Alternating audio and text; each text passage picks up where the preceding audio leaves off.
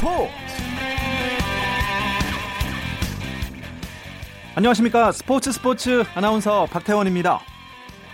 메이저리그 개막전을 승리로 장식한 LA 다저스의 류현진 선수가 이번에는 월드 시리즈 MVP를 상대로 시즌 2승째 사냥에 나섭니다.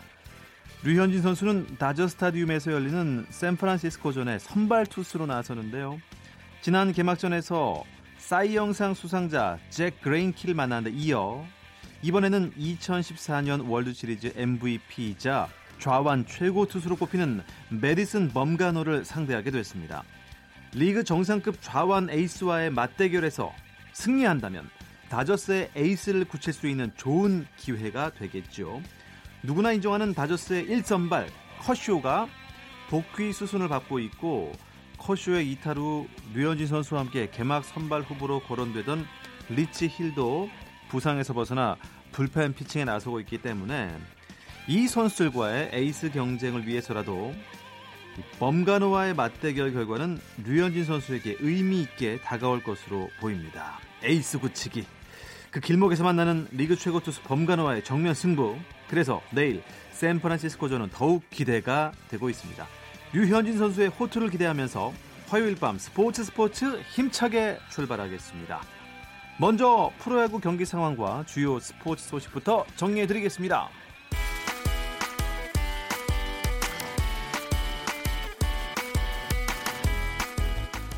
네, 프로야구 다섯 개 경기가 있었는데요. 아, 종료가 된 경기장 두 개 경기장입니다. 먼저 대전에서 LG와 한화가 만났는데요. 홈팀 한화가 6대 2로 LG에 이겼습니다. 그리고 잠실에서 두산과 KT가 만났는데요. 역시 1위 두산팀 대단합니다. 아, 9대 0으로 크게 KT를 이겼습니다. 아, 그리고 인천에서 롯데와 SK가 맞붙었는데요. 롯데가 원정을 왔는데 앞서고 있습니다. 9회 초 현재 3대 0으로 SK에 앞서 있습니다. 그리고 창원에서는 키움과 NC가 맞붙었는데요. NC가 9회 초 현재 6대 7로 한 점 차로 지고 있습니다. 키움이 7점을 따내고 있고요. 삼성과 기아 대구에서 만났는데요. 현재 기아가 4대 1로 삼성에 앞서 있습니다. 미국 프로야구에서는 템파베이 레이스 최지만이 두 경기 연속 멀티히트를 기록하며 3할 대 타율에 진입했습니다. 최지만은 메이저리그 콜로라도 로키스와의 경기에 1루수 겸 3번 타자로 선발 출전했는데요. 4타수 2안타 1득점을 기록했습니다. 지난달 31일 휴스턴전에서 4타수 2안타를 기록한 뒤 어제 경기에 결장했던 최지만은 두 경기 연속 멀티히트를 기록했고 시즌 타율은 2할 오 푼에서 3할 1푼 3리로 올라갔습니다. 시즌 두 번째 선발 출전한 텍사스 레인저스의 추신수는 휴스턴 애스트로스와의 경기에 1번 지명 타자로 나섰지만 안타는 기록하지 못했고요. 피츠버그 파이리츠의 강정호는 세인트루이스 카디널스전을 통해 914일 만에 홈 경기에 출전했습니다. 3루 대수비로 교체 출전해 2타수 무안타 1삼진으로 안타를 기록하지는 못했네요. 황교안 자유한국당 대표의 경기장 내부 유세로 논란을 빚은 K리그 1 경남FC가 제재금 2천만 원의 징계를 받았습니다. 프로연맹 상벌위원회는 지난달 30일 창원 축구센터에서 벌어진 황교안 자유한국당 대표와 강기훈 후보의 경기장 선거 유세와 관련해 경남 구단에 제재금 2천만 원을 결정했습니다. 상벌위원회는 경남과 대구 경기가 열린 창원 축구센터에서 보궐선거 유세가 이루어진 데에는 홈 구단 경남의 책임이 있다고 판단했다고 밝히면서 다만 구단이 유세단의 경기장 진입과 유세 활동을 제지했던 점과 소수의 구단 사무국 인원으로 다수의 운동원을 통제하기에는 역부족이었다는 점을 감안해 승점 감점이나 무관중 경기의 중징계가 아닌 제재금 징계를 결정했다고 설명했습니다. 네, 승점 감점의 징계를 면한 경남 오늘 전북을 상대로 K리그 1 5라운드 경기를 치렀는데요. 와 경남 대 전북의 경기 조금 전에 끝이 났는데 극장골이었습니다. 경남의 후반 마술이 오늘도 펼쳐졌나요? 3대 0으로 뒤지고 후반에도 쭉 점수를 못 냈는데 종료 12분 동안 글쎄 세 골을 기록했습니다. 드라마 같은 동점을 만들며 경남과 전북 무승부로 비겼습니다. 울산 대 서울의 경기도 있었는데요. 네 경기 무패 두 팀이었습니다. 누가 웃었을까요? 울산 호랑이가 먼저 웃었습니다. 아, 믹스와 주니오의 릴레이 골을 앞세워 박주영의 만회골에 그친 서울을 2대 1로 꺾고 선두로 올라섰습니다. 잉글랜드 프리미어리그 아스널이 기성용이 교체 활약한 뉴캐슬을 꺾고 2대 0으로 이기고 승점 63점이 돼 승점 61점의 토트넘과 맨체스터 유나이티드를 제치고 3위까지 단박에 올라갔습니다. 한편 뉴캐슬의 기성용은 후반 22분 교체 출전해 23분 동안 뛰었는데요. 후반 35분 페널티 아크 바깥쪽에서 기습적인 슈팅을 날리기도 했고 후반 추가 시간에는 골대 왼쪽에서 헤딩 크로스를 올리기도 했지만 득점으로 연결되지는 못했습니다. 뉴캐슬은 리그 14위에 그대로 머물렀습니다.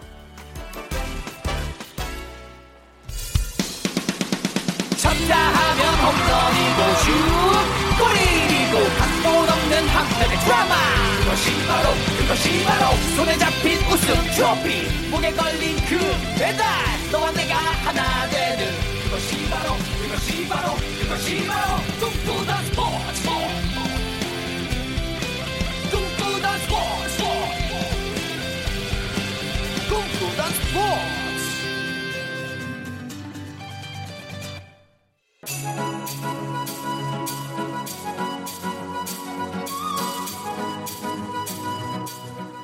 한 주간의 스포츠 이슈를 짚어보는 스포츠 다이어리 시간입니다. 중앙일보 김지한 기자와 함께하겠습니다. 안녕하세요. 네, 안녕하십니까. 네. 어, 왜 이렇게 오랜만에 보는 것 같죠? 음, 제가 2주 만에. 2주 네. 만에 오셨죠? 네, 맞습니다. 아, 지난주에 왜 안 오셨습니까? 아, 제가 지난주에 그 한국과 콜롬비아 A매치 평가전 축구 경기 있었잖아요. 맞습니다. 네, 그 경기 현장 취재를 하느라고 어, 지난주엔 찾아뵙지 못했고요. 2주 만에 제가 다시 돌아왔습니다. 네, 저희는 이 스튜디오에서 모니터를 보면서 어, 중계를 했는데 참 재밌게 중계를 했습니다. 네. 아, 오늘은 글쎄요. 그러면 축구 얘기는 안 하실 것 같고. 네. 어, 어떤 얘기를 해볼까요? 어, 지난주에 프로배구가 남자부, 여자부 모두 일정이 끝났거든요. 맞습니다. 네, 역시 다 네. 끝났기 때문에 한 시즌을 정리 안 하고 갈 수는 없겠죠. 그래서 오늘은 제가 프로배구 이야기 아주 다양하게 준비했습니다. 김재환 기자가 음, 이 시간 언젠가 어, 프로배구 최종 우승팀을 예측을 했었는데 맞아 떨어졌죠. 그때 제가 예. 이제 순위 당시에 정규리그 순위를 이제 빗대서 네. 남자부가 대한항공 또 여자부가 흥국생명이 우승을 할 것이다. 이렇게 아, 점쳤는데 캐피, 현대캐피탈 점치지 않으셨나요? 예, 둘다 그때 선두였을 때였었던 아, 그 예. 팀들을 예. 제가 점쳤는데 정규리그 우승은 그대로 맞췄는데 아, 이제 실제 최종 우승은 여자분은 이제 흥국생명이 우승으로 끝이 났지만 그렇죠. 예, 남자분은 이 현대캐피탈 우승. 아. 그래서 예측은 역시 예측이다. 뭐 예. 이렇게 네, 정리를 해볼 수 있을 것 같습니다. 찬찬히 한번 되짚어 보겠습니다. 저는 네. 현대캐피탈 감독이 인터뷰 때 엉엉 우는 모습을 보면서 아, 네. 정말 저도 막 눈물이 나더라고요. 네. 얼마나 현대캐피탈 그동안 마음고생 많았습니까? 그렇습니다. 결실을 네. 맺었는데요. 예, 설명을 해 주시죠. 네, 지난 시즌에 이 대한항공이 챔프전에서 현대캐피탈을 잡고 챔프전 우승을 이제 거뒀던 그런 상황이었는데 어, 이번에는 이 정반대의 상황이 됐죠. 이 현대캐피탈이 대한항공을 그것도 이제 오전 3승제에서 3전 전승을 아. 네, 거두고 이제 현대캐피탈이 정상에 올랐는데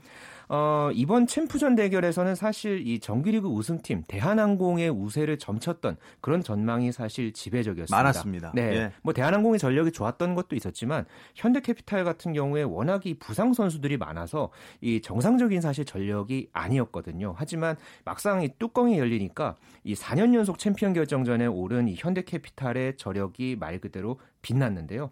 어, 이제 우리카드와 맞붙었던 이 플레이오프 때도 사실 이 파다르 선수가 잠시 빠졌던 그런 상황이 있었거든요. 뭐 이때부터 이 국내 선수들이 하나로 이 똘똘 뭉친 팀 워크 그리고 투혼을 또 보여줬고 어, 정규리그 2위를 한 것에 대한 또 작년에 챔피언 결정전에서 밀렸던 그런 아쉬움을 챔프전에서 현대캐피탈 선수들이 다 불살랐다고 네. 봐도 네, 할 만큼 아주 이 초인적인 그런 경기력을 펼쳐 보였습니다. 이 마지막에 우승을 확정지었던 이 챔프전 3 3차전 같은 경우에는 무려 4명이 이 두 자릿수 득점을 올렸거든요. 이런 간절함이 현대 캐피탈의 압도적인 이 우승으로 이어진 원동력이 됐습니다.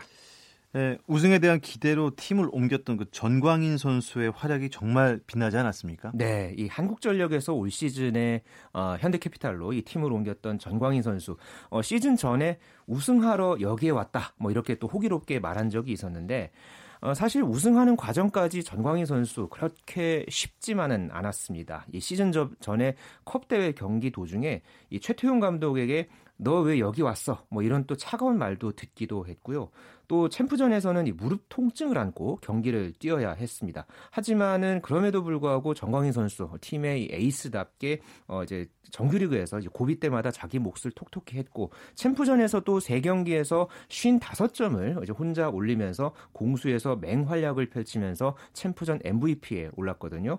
이 정광희 선수가 아까 제가 소개해드렸던 너 왜 여기 왔어 이 쓴소리를 경, 예, 시즌 내내 자주 떠올렸더라고 아, 하더라고요. 그랬군요. 네, 그, 그 말씀이 나를 되돌아보게 했다. 뭐 이렇게 또 이야기를 하기도 했고 무릎 통증 때문에 챔프전 때 경기 도중에 이 진통제 약을 먹고 뛰었다고 하더라고요. 그런 어려운 상황에서도 투혼을 불살랐고 그럼에도 불구하고 또 처음 이렇게 우승을 하니까 또 굉장히 얼떨떨해하는 음... 네, 그런 모습도 굉장히 인상적이었던 네. 이 정광희 선수였습니다.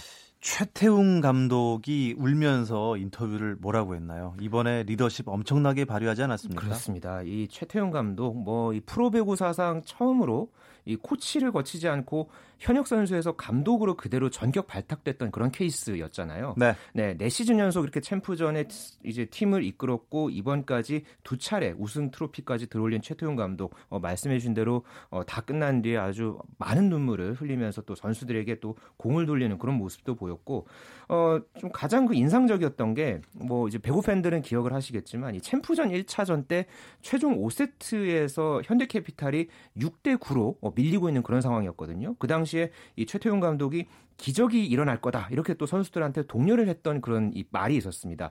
이 말 한마디에 현대캐피탈 선수들이 거짓말같이 6득점을 연속 득점하면서 뒤집기에 성공을 했고 결국은 이 15대 10 승리를 거두면서 세트 스코어 3대 2 승리 여기에다가 이제 이 승리가 기폭제가 돼서 우승까지 갔는데 네. 이 짧은 말 한마디가 선수들한테 아주 큰 힘이 됐다고 하더라고요. 뭐 선수들과 미팅할 때도 이런 많은 대화를 통해서 여러 가지 또 분위기를 다 잡는 그런 모습도 보였고 보였고 어, 최태용 감독이 눈물을 흘렸던 데는 이 혹독하게 훈련을 시켜서 이 주전 세터로 도약을 시킨 이승원 선수가 떠올려져서 또 그랬다고 하더라고요. 그만큼 또 인간미도 있고 음. 이 선수들과의 소통을 강조했던 이 최태용 감독의 승승장구 어, 당분간 계속 이어질 아, 것 같습니다. 참. 감동의 마무리였던 것 같았습니다. 네. 보이리고요. 반면에 대한항공은 조금 아쉽게 됐습니다. 네, 지난번에도 제가 이 시간 그 프로배구 관련해서 중간 점검 네네. 시간에 언급을 해드렸듯이 박기원 이 대한항공 감독이 정말 올 시즌에 간절하게 바라고 바랐던 게 이 통합 우승이었거든요. 아, 맞습니다. 사실 그 동안에 네. 이 남자 프로배구가 2014, 2015 시즌부터 4 시즌 연속 이 정규리그 우승팀이 챔피언 결정전에서는 2위로 밀리는 이런 양상이 이어졌었습니다. 이거를 박기원 감독의 대한항공이 깨고 싶었던 건데 이 징크스가 결국은 5년 연속 이어지게 됐고요. 뭐 남자부 최고의 세터 한선수 또 뭐 레프트 듀오 정지석, 곽승석, 뭐 테크니션 가스파린이 아주 뭐 화려한 멤버를 보유하고 있는데도 불구하고 이렇게 챔프전 우승 기회를 놓친 것 대한항공 입장에서는 음. 아주 아쉬웠던 그런 대목이었습니다. 박기원 그 성함 자체만 보면 참 저희 그 가족이랑 비슷하거든요. 아, 네. 제 친동생 이름이 박기원이기도 한데도 아, 네. 그래서 좀 애착이 갔는데요. 어, 어, 참 아쉽게 됐습니다만 또 내년을 기약해야겠죠. 네. 음. 어떻습니까? 그래도 대한항공 레프트 정지석 선수가 MVP 아니었습니까? 그렇습니다. 어제 프로배구 정규리그 이 시상식이 열렸거든요. 여기서 대한항공 레프트 정지석 선수가 이 팀 선배 한선수를 따돌리고 생애 처음 이 MVP를 받았는데요. 어, 올 시즌에 정지석 선수 아주 이 알토란 같은 그런 역할을 하면서 V리그 최고의 레프트라는 평가를 받고 또 여러 가지 또 활약을 펼치면서 어, 생애 처음으로 이 시상식 무대에 섰는데 여기서 MVP와 또 베스트 세븐 레프트 부문의 이름을 나란히 올리면서 이 겹경사를 누렸습니다. 이 고졸 출신 선수로 지난 2013년이었죠. 이때 이제 처음으로 이 프로 무대에 직행을 해서 올 시즌을 앞두고 사실 여러 팀 감독들이 영입하고 싶은 선수 1순위로 꼽혔던 그런 선수이기도 했는데요. 말 그대로 이 새로운 이 고졸 신화를 쓸 첫 번째 스토리를 네. 열었다. 뭐 이렇게 또 평가해 볼 수 있겠습니다. 네. 자, 이번엔 여자부로 넘어가 보겠습니다. 정말 재미있으니까 인기도 많아진다. 이건 뭐 당연한 논리인 것 같아요. 네, 그렇습니다. 여자부는 올 시즌에 남자부와 또 같은 시간에 경기를 치러서 또 경쟁을 맞습니다. 네, 하기도 했고요. 새로운 실험을 많이 했던 그런 시즌이기도 했는데 뭐 흥행이라든가 뭐 TV 시청률 이런 부분에서 모두 이 출범 이후에 새로운 역사를 많이 썼다. 이런 평가를 받을 만큼 아주 많은 인기 속에서 2018-2019 시즌을 보냈습니다. 인기의 중심에는 당연히 흥국생명이 있었겠죠. 네, 뭐 절치부심 뭐 반란 뭐 여러 가지 수식어가 붙는 이번 이 흥국생명의 이 통합 우승 이 여자 프로 배구의 새로운 판을 만들었다 그런 점에서 또 의미가 있었는데요. 과감한 투자와 함께 반등을 노렸던 흥국생명이 이 도로공사 또 IBK 기업은행 같은 만만치 않은 그런 팀들을 따돌리고 이 구단 통산 다섯 번째 정규 시즌 우승 그리고 12년 만의 이 챔프전 통합 우승까지 예, 달성을 하면서 아주 그 역사적인 또 한 시즌을 보냈습니다. 흥국생명을 우승으로 이끈 선수 뭐 많겠죠. 네. 근데 이재영 선수가 조금 도드라졌던 것 같습니다. 그렇습니다. 이재영 선수가 이번 시즌에 뭐 여자부 최고의 레프트로 올라섰다. 뭐 이렇게 또 평가를 해볼 수 있는데요. 어, 올 시즌에 이재영 선수가 5년차, 프로 5년차입니다. 말 그대로 기량이 만개했다는 그런 평가를 받았는데, 에, 국내외 선수를 통틀어서 어, 득점 부문 2위에 올랐고요. 또 챔프전에서도 이 팀이 어려운 순간마다 공수 양면에서 놀라운 집중력을 보여주면서 또 결정적인 점수를 여러 차례 뽑아냈고, 그러면서 어, 상대였던 이 김종민 도로공사 감독조차 정말 이재영이 잘하더라, 뭐 이렇게 혀를 내두를 정도였는데요. 음. 힘을 키우려고 하루에 네 끼를 먹는 것도 마다하지 아, 않았고요. 어, 예. 네. 흥부자답게 팀 내에서는 아주 분위기 메이커로 통하는 이재영 선수. 이제는 한국 여자 배구를 대표하는 그런 선수로 뜨고 있, 뜨고 있다가 아니라 이제는 떴죠. 네, 떴다. 네, 이렇게 평가할 만했던 2018-2019 시즌이었습니다. 자, 이제는 많이 뜬 이재영 선수 역시 활약답게 MVP 받았죠. 네, 어제 시상식에서 MVP를 받았고요. 또 챔프전에서도 MVP를 받으면서 이 통합 MVP를 이제 수상을 한 이재영 선수였는데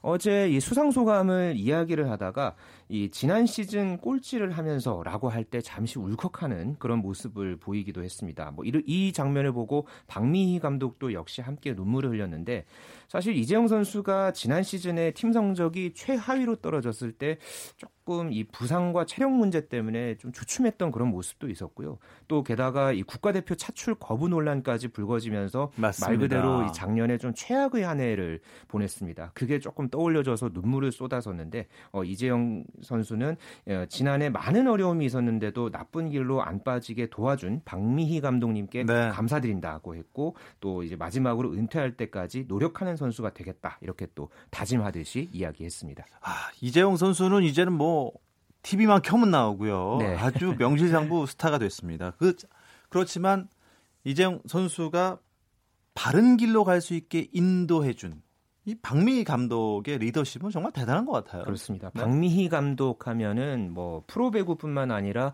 프로스포츠에서도 엄마 리더십으로 많이들 또 이야기가 엄마죠. 되는 네, 엄마. 그런 네. 감독이잖아요. 뭐 부드럽게 또 감성적인 그런 어떤 자세로 선수들을 살뜰하게 챙기는 그런 감독으로 잘 알려져 있는데 사실 박미희 감독 뭐 우리나라 프로스포츠에서 또 많이 흔하지 않은 또 그런 여성 지도자잖아요. 이런 부분 때문에 뭐 늘 여성 감독이 이 강한 지도력을 발휘하지 못할 것이다. 이런 또 고정관념과 싸워야 했는데 이런 것을 다 이겨내고 말 그대로 여성 프로스포츠 지도자 첫 번째 이 통합 우승을 일궈냈습니다. 이 박미희 감독이 한 인터뷰에서 좀 내용을 하나 좀 소개를 해드리면요.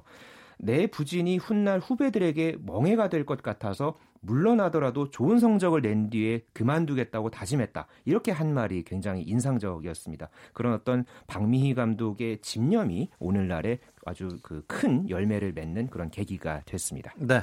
시상식 이야기를 이제 중간중간에 하셨잖아요. 네. 어, 어제 있었지 않습니까? 네. V리그 어제, 시상식. 그렇습니다. 어제 그 서울 서초구 더케이 호텔에서 V리그 한 해를 어, 정리하는 그런 시상식이 열렸는데요. 뭐 시상식 하면은 보통 선수들이 경기복 대신에 뭐 드레스라든가 뭐 정장을 많이 입고 또 이제 찾잖아요. 근데 어제 가장 눈길을 끌었던 선수가 이 현대캐피탈의 외국인 선수 파다르였습니다. 이 파다르 선수가 어제 이 조선시대 왕복장 이 아. 붉은 아. 골룡 곤룡포 곤룡포요? 네, 곤룡포 차림으로 등장을 했는데 네. 이게 사연이 아내와 이날 오전에 경복궁을 관광을 하고 그때 함께 빌린 한복을 그대로 입고 여기까지 왔다 이렇게도 설명을 했거든요. 그래서 이거 덕분에 파다르 선수가 어제 베스트 드레서 상을 아. 또 받았고요. 또 재밌는 거는 여기서 부상으로 300만 원 상당의 웨딩 상품권을 받았는데 네. 이거를 본인이 또 이제 아내가 또 있는 상황이니까 어, 이번 비시즌에 결혼을 앞둔 팀 동료에게 이걸 또 선물로 주겠다 음. 이런 또 훈훈한 모습을 보이기도 했습니다. 뭐 각 팀의 순위의 어떤 희비가 많이 엇갈리긴 했지만 그래도 한 시즌을 마친 그런 또 이 무대의 장이었기 때문에 선수들의 분위기는 아주 또 훈훈하고 또 화끈했습니다. 네. 지난주 막을 내린 프로배구 V리그 한 시즌 돌아보고 있습니다. 중앙일보 김재환 기자와 함께하고 있는데요. 잠시 쉬었다 오겠습니다. 당신의 팀이 가장 빛나는 순간 스포츠 스포츠 박태원 아나운서와 함께합니다. 한 주간의 스포츠 이슈 짚어보는 스포츠 다이어리. 오늘은 2018-2019 V리그 프로 배구를 결산하고 있습니다. 우승팀 위주로 얘기를 좀 나눠봤는데요. 우승하지 못해서도 정말 의미 있는 시즌을 보낸 그런 팀들이 있지요. 그렇습니다. 뭐 장충의 봄, 뭐 아마 바, 뭐 배구 팬들이 이번 플레이오프에서 많이 들은 그런 단어일 텐데요. 서울 장충체육관을 홈으로 사용하는 이 남자부 우리카드 그리고 여자부의 GS칼텍스가 어, 우승만큼 값진 3위를 거두면서 아주 또 주목을 받았던 시즌이었습니다. 우리카드 같은 경우에는 창단 후에 처음으로 이 봄 배구를 경험, 경험을 했고요. GS 칼텍스도 5시즌 만에 이 플레이오프를 치렀거든요. 두 팀이 장충체육관에서 경기를 치른다고 하니까 이 플레이오프 홈 경기가 이 장충체육관에서 치른 두 경기 모두 매진을 기록을 했고요. 그만큼 아주 어, 많은 또 관심을 받으면서 어, 이렇게 플레이오프까지 치른 두 팀이었는데 어, GS 칼텍스 같은 경우에는 이소영, 강소휘, 표승주 이런 국내 날개 공격수 트리오가 아주 또 돋보였고요. 네. 우리 카드 같은 경우에는 외국인 선수 아가메즈 또 세터 노재욱이 또 굉장히 돋보였던 그런 시즌이었습니다. 나름대로 모두 뚜렷한 그런 색깔을 드러내면서 다음 시즌을 기대하게 만든 장충 남매였습니다. 네. 배구 인기가 엄청난 게요. 이게 데이터로 나왔습니다. 네. 야구보다 이 시청률이 높았다면서요? 그렇습니다. 이 TV 시청률 말씀을 해주셔서 제가 이 수치를 좀 소개를 해드리면요. 네네. 이 여자부 챔피언 결정전 3차전을 아마 그때 KBS N에서 중계를 한 걸로 기억을 하는데 당시에 이 케이블 가구 기준으로 2.68% 그리고 전체 가구 기준으로는 2.26%가 나오면서 역대 최고를 어, 기록을 했고요. 남자 챔프전 1차전 같은 경우에도 역시 이 케이블 가구 기준 2.43%를 기록을 했는데 보통 이 케이블 시청률에서 이 상위권을 차지하는 게 프로야구였습니다. 어, 이 야구 시청률이 보통 1%를 넘기면 또 성적이 잘 나온다라고 하는데 이거에 거의 한 두 배 이상의 그런 어떤 수치가 나왔다는 것만 봐도 어, 굉장히 이 배구에 대한 인기가 참 대단했다. 특히 이 여자 배구 같은 경우에는 올 시즌에 평균 관중 수에서 최초로 출범 이후에 처음으로 남자 배구 평균 관중 수를 넘어선 또 그런 어떤 결과를 내기도 했습니다. 어쨌든 이렇게 수치적으로나 또 내용적으로도 이 남녀 프로 배구가 아주 상당한 인기를 얻은 이 한 시즌이었다. 이렇게 정리해 볼 수 있겠습니다. 보통 이제 시즌이 끝나면은 선수들도 이동을 하고 감독들도 많이 교체가 되곤 하지 않습니까? 네. 네. 이번에는 좀 어떤가요? 네. 본배구에 초대받지 못했던 팀들 중에는 일찌감치 감독이 바뀐 사례들이 아. 나오기 시작을 했는데요. 네. 어, 지난달 19일에 이 OK저축은행의 김세진 감독이 사퇴 의사를 밝혔고요. 또 어제 이 남자부 최하위를 기록했던 한국전력의 김철수 감독이 4위를 밝혔습니다. 또 오늘 어, 여자부 IBK 기업은행을 8시즌 동안 이끌었던 이정철 감독도 사퇴하기로 하고 고문으로 어, 위촉이 되면서 결국 후임 감독을 물색하게 됐는데요. 벌써 이렇게 프로배구 3개 팀 감독이 물러나게 되면서 이 다음 시즌 프로배구 분위기 도 또 어떻게 바뀔지 벌써부터 주목받고 있습니다. 어, 올해 이 대여급 선수들이 이제 FA로 많이 나오는데 네. 어떤 네. 선수들이 어디로 옮길 예정인가요? 네, 이제 어, 포스트 시즌만큼이나 아주 뜨거운 이 자유계약 선수 FA 영입 전쟁이 이미 시작이 됐습니다. 어, 올해 FA는 남자부 25명, 여자부 12명, 총 37명이 나섰는데요. 아까 제가 소개해드렸던 이 MVP 정지석 선수를 네네, 비롯해서 맞습니다. 또, 네, 현대캐피탈의 문성민, 아. 이승원, 또 우리카드의 노재욱 그리고 여자부의 현대건설의 양효진, 양효진. 네, GS칼텍스의 표승주, 도로공사의 배윤아. 뭐 제가 아까 언급해드린 선수 중에 뭐 정지석이라든가 뭐 노재욱 세터, 뭐 문성민 선수, 표승주, 양효진 뭐 이런 선수들이 굉장히 눈에 띄죠. 그만큼 이 리그 판도를 바꿀 만한 그런 선수들이 어느 때보다 많아서 더 관심이 가는 그런 FA 시장입니다. 벌써부터 이 둥지를 찾아서 행선지가 결정된 선수들이 있습니까? 음, 아직까지는 이게 확정이 된 선수는 없습니다. 아, 뭐 본인이 이제 어떻게 예. 보면은 그러니까 이번 시즌이 끝나고 남겠다 뭐 이런 의지를 밝힌 선수는 있었지만 공식적으로 구단이 발표한 상황은 아직까지 없고요. 이 FA 시장이 오는 12일 오후 6시까지 열리거든요. 뭐 여러 가지 어떤 상황들을 고려해서 어떤 선수가 과연 이 대박 계약까지 낼지 네. 예, 조금은 더 지켜봐야 합니다.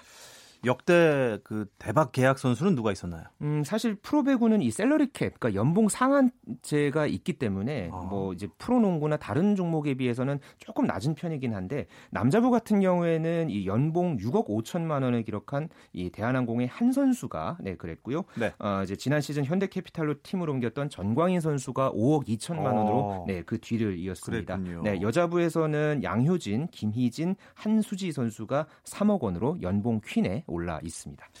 시즌이 끝났으니까 이제 대표팀 소집이 되지 않겠습니까? 네, 이제 어, 배구 대표팀의 행보도 조금씩 시작이 되는데요. 어, 남녀 대표팀 모두 이 올림픽 예선 또 아시아 선수권까지 치르는 그런 일정이 오프 시즌에 있기 때문에 어, 여자 대표팀 같은 경우에는 이달 말에 또 남자 대표팀 같은 경우에는 다음 달 6일에 어, 진천 선수촌에 소집이 돼서 첫 번째 훈련을 이제 시작을 하고요. 어, 참고로 이 여자 대표팀을 이끌게 된 이 라바리니 감독 제가 예전에 예, 16살 때부터 감독을 했다 이렇게 아, 또 소개를 해드렸던 네, 이 감독 있잖아요. 네. 이 감독이 현재 현재 이 브라질 여자 배구 리그 미나스를 맡아서 어, 4강 플레이오프까지 팀을 올려놓은 그런 상황입니다. 우리 시간 내일부터 이 플레이오프를 치른다고 하는데요. 과연 이 미나스라는 팀을 우승으로 이끌고 이 라바리니 감독이 한국으로 들어올 수 있을지 이것도 굉장히 또 흥미롭게 지켜봐야 하겠습니다. 네, 김재한 기자의 2018-2019 프로배구 V리그 총평을 듣고 끝내도록 하겠습니다. 네, 총평 사실 좀 어려운 그런 어떤 이야기이기도 한데요. 음, 프로배구가 겨울 실내 스포츠잖아요. 뭐 추위를 피해서 어, 이렇게 실내에서 시원한 스파이크 또 뜨거운 열기를 뿜어내는 그런 스포츠이기 때문에 또 올해 워낙 인기가 많았다 제가 또 정리를 해드렸잖아요. 맞습니다. 그래서 뭐 한마디로 용광로 같았다, 용광로, 용광로. 같았던 그런 시즌이었다 네. 이렇게 표현을 하고 싶습니다. 뭐 용광로가 단단한 철을 만드는 또 그런 역할을 하잖아요. 아주 뜨거웠고 그만큼 더 V리그가 단단해졌다. 그래서 다음을 더 기대하게 만든 그런 이야. 시즌이었다. 뭐 이렇게 정리해보고 싶습니다. 김재환 기자 뭐 멋진 글 쓰는 학원 다니십니까? 아 아니 그건 아닙니다. 멋있습니다. 네. 스포츠 다이어리 오늘은 2018-2019 시즌 프로배구 V리그 결산해봤습니다. 중앙일보 김재환 기자와 함께했습니다. 고맙습니다. 네, 감사합니다.